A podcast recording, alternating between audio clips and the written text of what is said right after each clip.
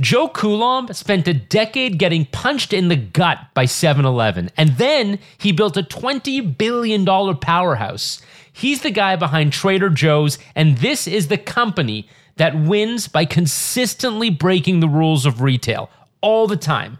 And I'm going to tell you guys about Trader Joe's today and how they do what they do. Before we get to that, if you're new here, my name is Jon Davids. I've helped my clients make over $200 million working with my agencies. You can learn more at jondavids.com. I make content like this, the podcast and the YouTube, to help you get smarter about business and growth and building your brand. If you like this kind of stuff, make sure to subscribe, like, comment, all that good stuff on the podcast feeds. Leave a rating, leave a review, please.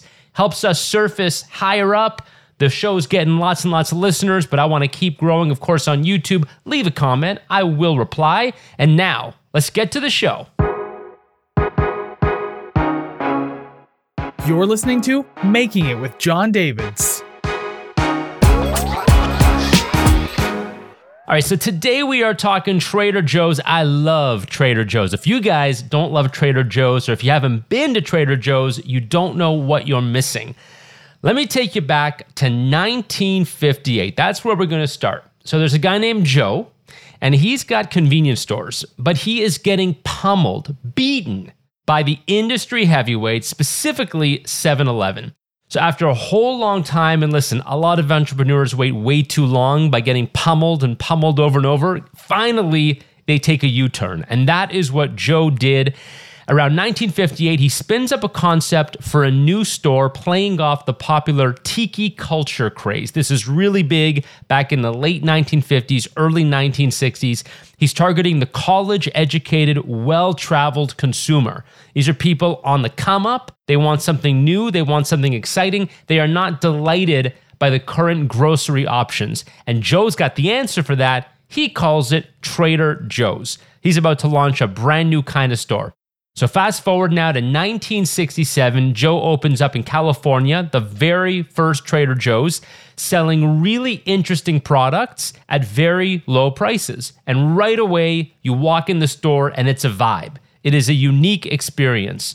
The decor is laid back, the products are exotic, the ambiance, it's kind of like a foodie treasure hunt. You like what you see and you're delighted by what you see. Most importantly, Joe is offering high quality products at very low prices bananas, hummus, peanut butter. You can get all the good stuff, all the essentials, and all the nice to haves too for less.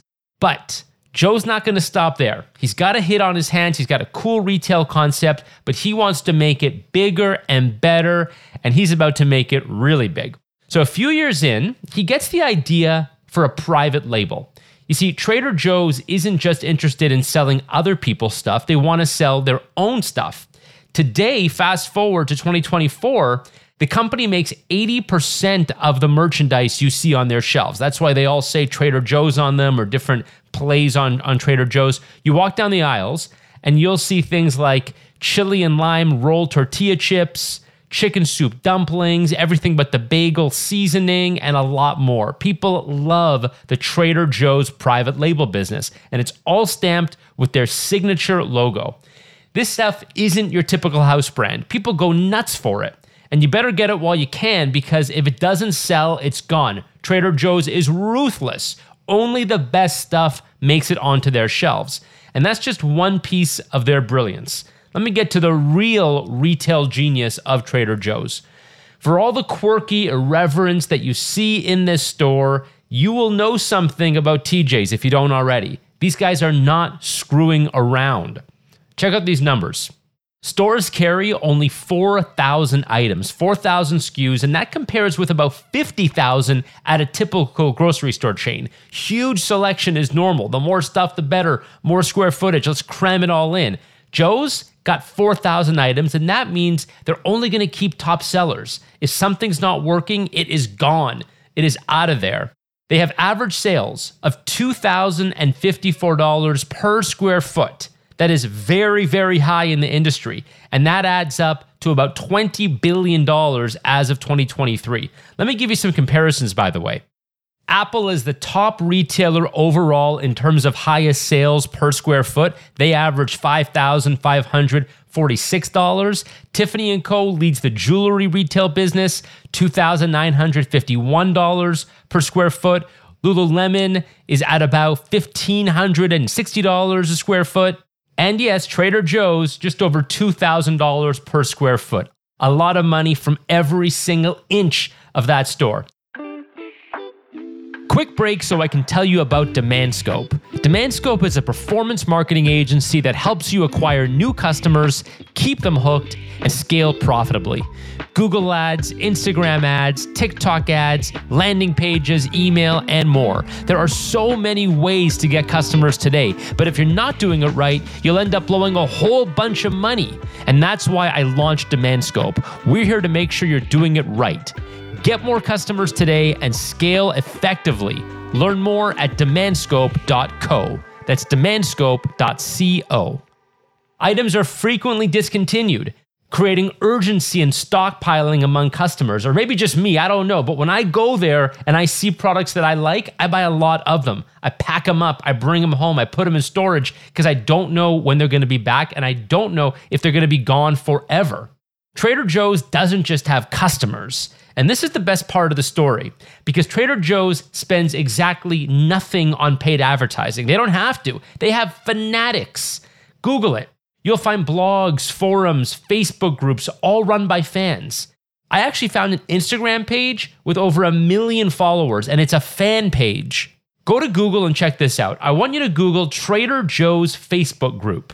Okay, the top results Facebook group Trader Joe's, 1.1 million followers. That's for a whole bunch of stuff, one of a kind items I found at Trader Joe's, a random fan page. 61,000 followers is the, next fan page, 133,000 followers. Now Google Trader Joe's Instagram. The actual Instagram for Trader Joe's has 3 million followers. Then you have people who have 1.9 million followers, 84,000 followers, 106,000 followers, 170,000 followers. And these are all fan pages. No one is getting paid to do this.